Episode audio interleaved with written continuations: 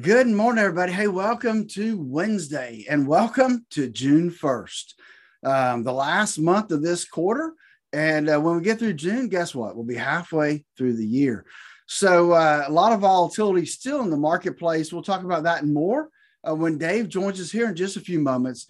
But before we do, let's just uh, remind ourselves again that um, there's a lot of stuff in the world that you and I, we just cannot control so we need to find those things that we can and make the most of them.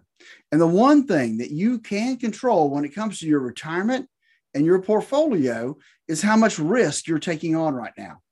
And if you don't know, number one, how much risk you're comfortable with, that's a problem. And if you don't know how much risk you have in your portfolio, that's a bigger problem. And give us a call at 863 382 0037 to schedule your a 30 minute, no obligation core retirement phone consultation where we'll answer any questions you have about retirement, about your planning, and make sure you're on the right track for the retirement you always dreamed of. And with that, we got Dave coming up next. Five points. I like him. Aha! Norwegian rock and rollers there. It's take on me, yeah, sure. 8.39 now. It's 21 before 9. Time to check in and see what's going on with your money. Actually, yesterday wasn't half as bad as we were afraid it was. Let's check in with Phillip Statler from Statler Financial Services in downtown Sebring. Phillip, were you pleasantly surprised to see us end up just where we started the day out at the end of the day yesterday? Well, I was. I mean, it was good to see that um, – you know that we were we were okay. I mean, it wasn't a great day um, on Wall Street, but it wasn't a terrible day either. So um, so that was that was some good good things happening there. Uh, we'll continue to. You and I were both a little on the nervous side when we had futures pointed down 200 points on the Dow at 8:45 in the morning as to what we were into. It ended up only down 222. S&P was down 26. And the NASDAQ was actually the best performer of the bunch. It was only down about four tenths of a percent, down $49 yesterday. So it, it could have been a ton worse. And I guess that's why I'm kind of breathing a sigh of relief. Some of that was driven by the fact that we had some decent reports that came out after we got off the air. Well, we did. You know, we had some economic numbers that, um, that were better than expected. I mean, I, uh, um, I guess in terms of, you know, the Chicago uh, PMI. I'm not sure exactly what all that really means. It's some manufacturing index that they have there in Chicago, but uh, it was better than expected by a significant number. I mean, it came in at 60.3 versus 55.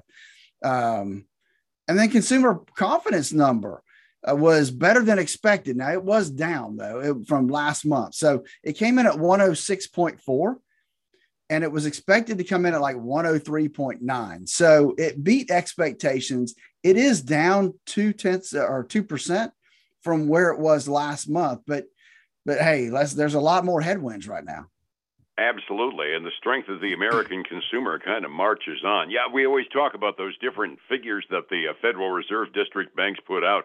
Ignore the absolute number, but look at the direction because they all calculate it a little differently. But uh, it's nice to see some well I don't know, since things are down, I'm tempted to say not good news, but at the very least, not bad news. Fair enough?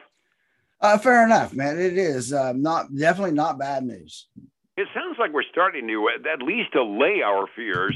You know, a full blown recession this year. Goldman Sachs was out this morning saying that fears of a recession during this year are overblown. Nobody's putting any bets on next year, but assuming the Fed responds in kind with interest rates and uh, slows the money supply down at a measured pace, it looks like we may at the very least be able to duck a recession for a few more months at the very least. And a lot of that is going to come out of the second quarter gross domestic product when we get done with that, and we won't start seeing that for quite some time.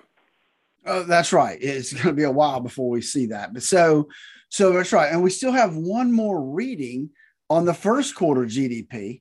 Um, and remember, it uh, you know it, it went a little worse, I think, than expected. So um, it's going to be interesting to see how that shakes out for the first quarter, and and what interest rates. Right, we got interest rates coming up this month. What are they going to do? How much are they going to raise interest rates? Are they going to stick to the half a percent? Um, are they going to go up more? Are they going to go up less? um, that's still yet to be seen.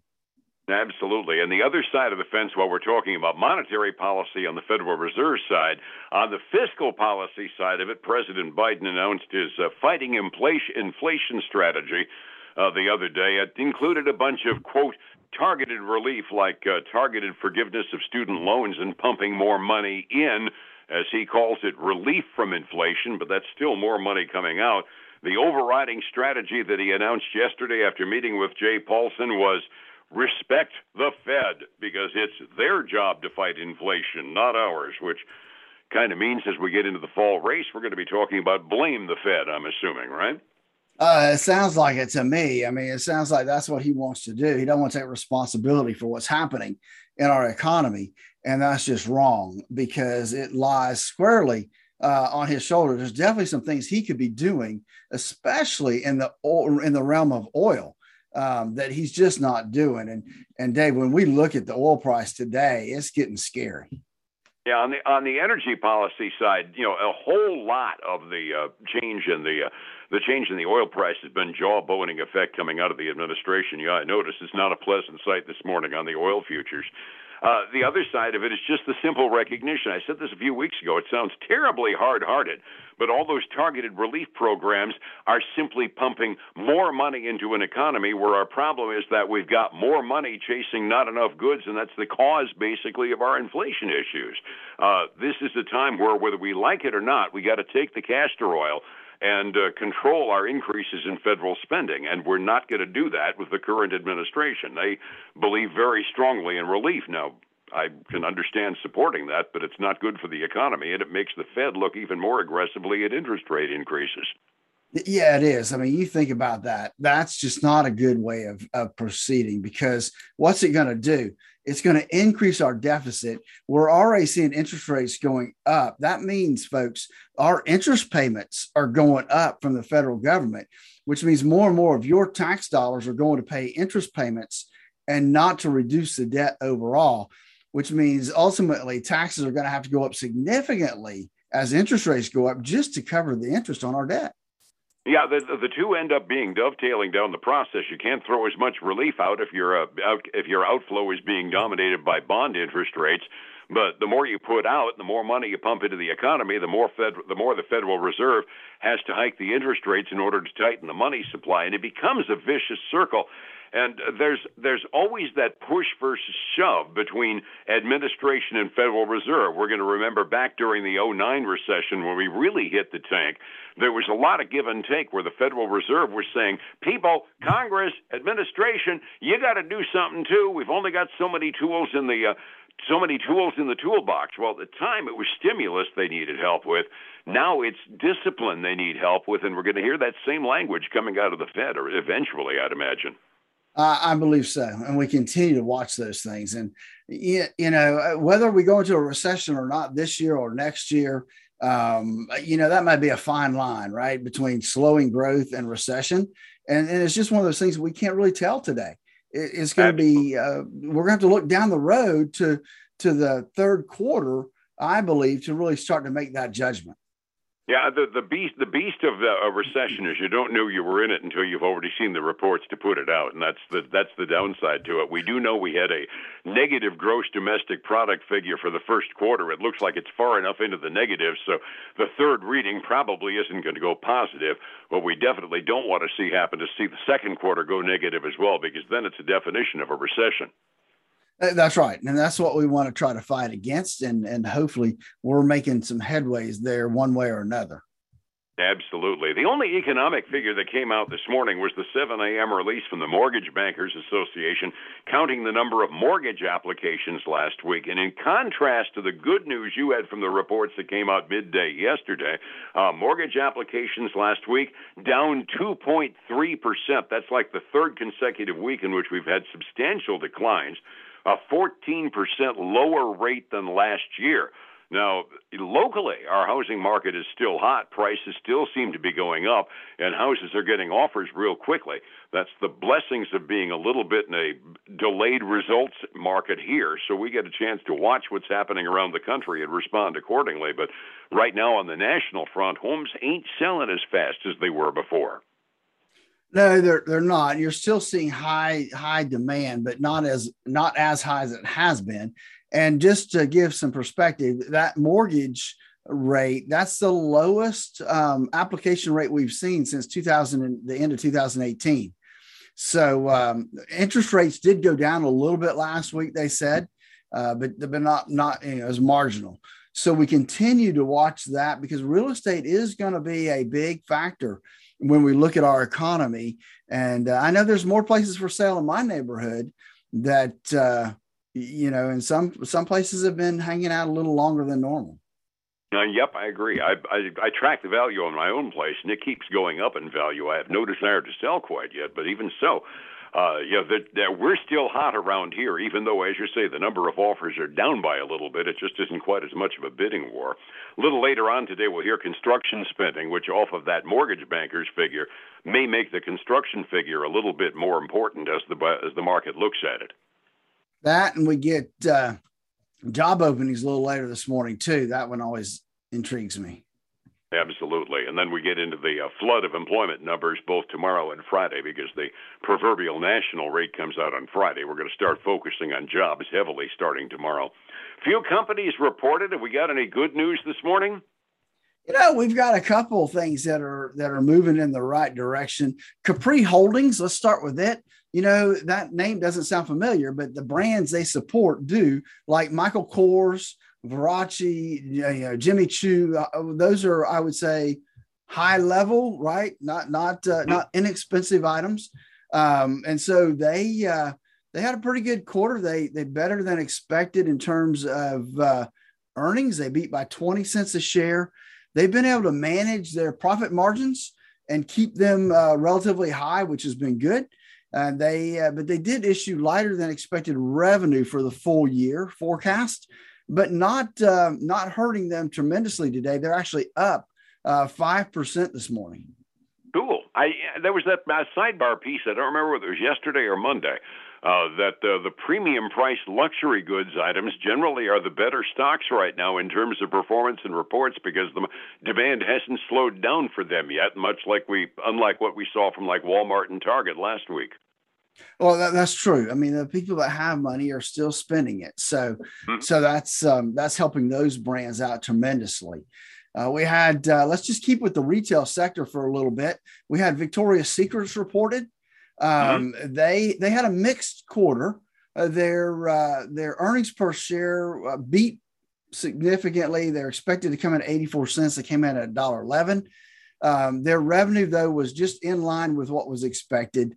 Um, and so, and their current quarter, kind of like uh, uh, um, uh, Capri Holdings, they a little weaker than expected. And so uh, you would expect them to be falling down. They're not. They're climbing up. Uh, they're up 11.1% this morning. Must be some sector glamour to the luxury goods items and discretionary things. Uh, maybe maybe that's what it is. Okay, so that's my two retailers. Let's go to a little technology, maybe, and and software.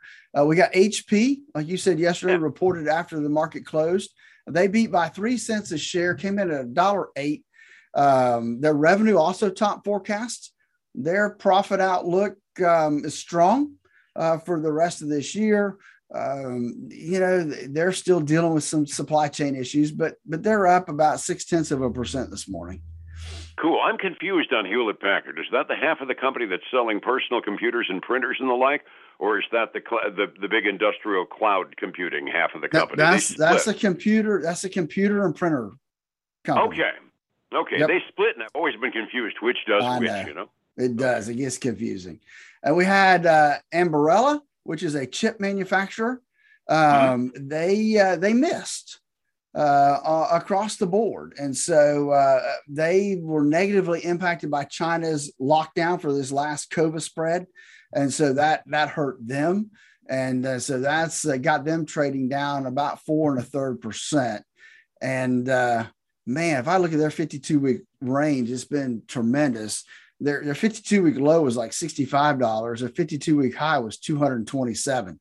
Um, yeah, right now they're at 80 $81.50 right now. So um, if we uh, look at the last thing I have when it comes to kind of technology is Salesforce. Like you said yesterday, they were reporting.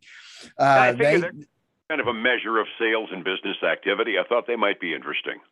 They are. So they beat by four cents a share, came in at 98 cents. Um, their, their revenue uh, beat forecast as well. They raised their full year guidance. Um, hmm. Continue to see strong demand in that uh, in that sector. Uh, I will tell you, they are, uh, in my opinion, they they become the Cadillac of uh, CRMs and, and and that kind of stuff. Uh, they're trading up today ten percent um, to one hundred and seventy six dollars. So so moving moving in the right direction. Glad to hear have, it. Reset. Oh, you want more? I got one more for you. Um, okay. I'm... Going towards the electronic vehicles, charging point, ChargePoint holdings.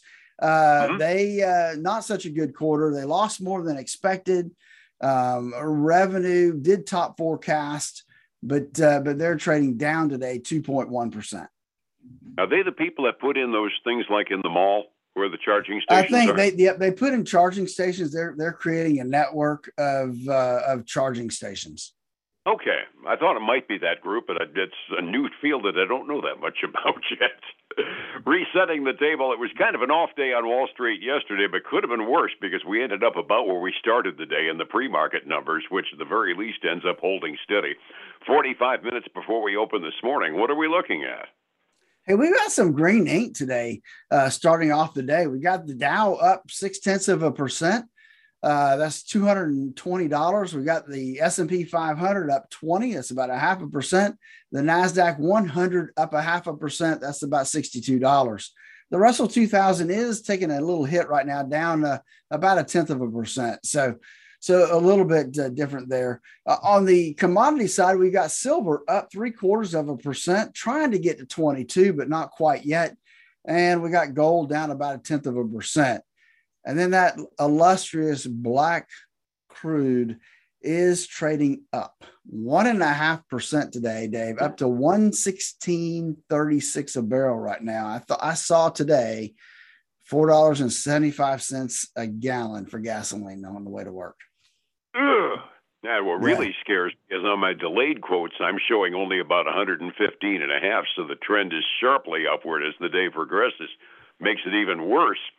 Overseas markets, Asia kind of followed us. They were off, but fractionally on the Asian rim markets. Europe is looking at our futures and saying, ah, okay, we'll do fine. They're up fractionally halfway through their day. Trying to get a beat on how much you're going to lose on your retirement account. Don't retire, you know, make some people, I know you told me, are delaying retirement, wondering what's going to happen with their retirement funds. That's not a fun decision to have to make. How do I find you to avoid having to make it? You're so right, Dave. That is not fun to have to make that decision. So, so what does it mean? It means that we need to make sure we got the right amount of risk in our portfolio. To do that, we create our core retirement design. Give us a call at 863 382 0037 to schedule your core retirement design phone consultation. And then join us this weekend for the Statler Financial Radio Show, 6 a.m. and noon on Saturday, 10 a.m. Sunday morning on Highlands News Talk, 730 and 95.3 FM. And back here again tomorrow morning on Light FM. Phillip, thank you so much. We'll see you then, all right? All right, man. You have a great day. Thank you, my friend. It's 105.7 Light FM and Statler Financial Services. Phillip Statler. Hey, folks, again, I want to thank you for joining us today. I hope that your, your week is going well. I look forward to seeing you again tomorrow. Until then, take care. Bye now.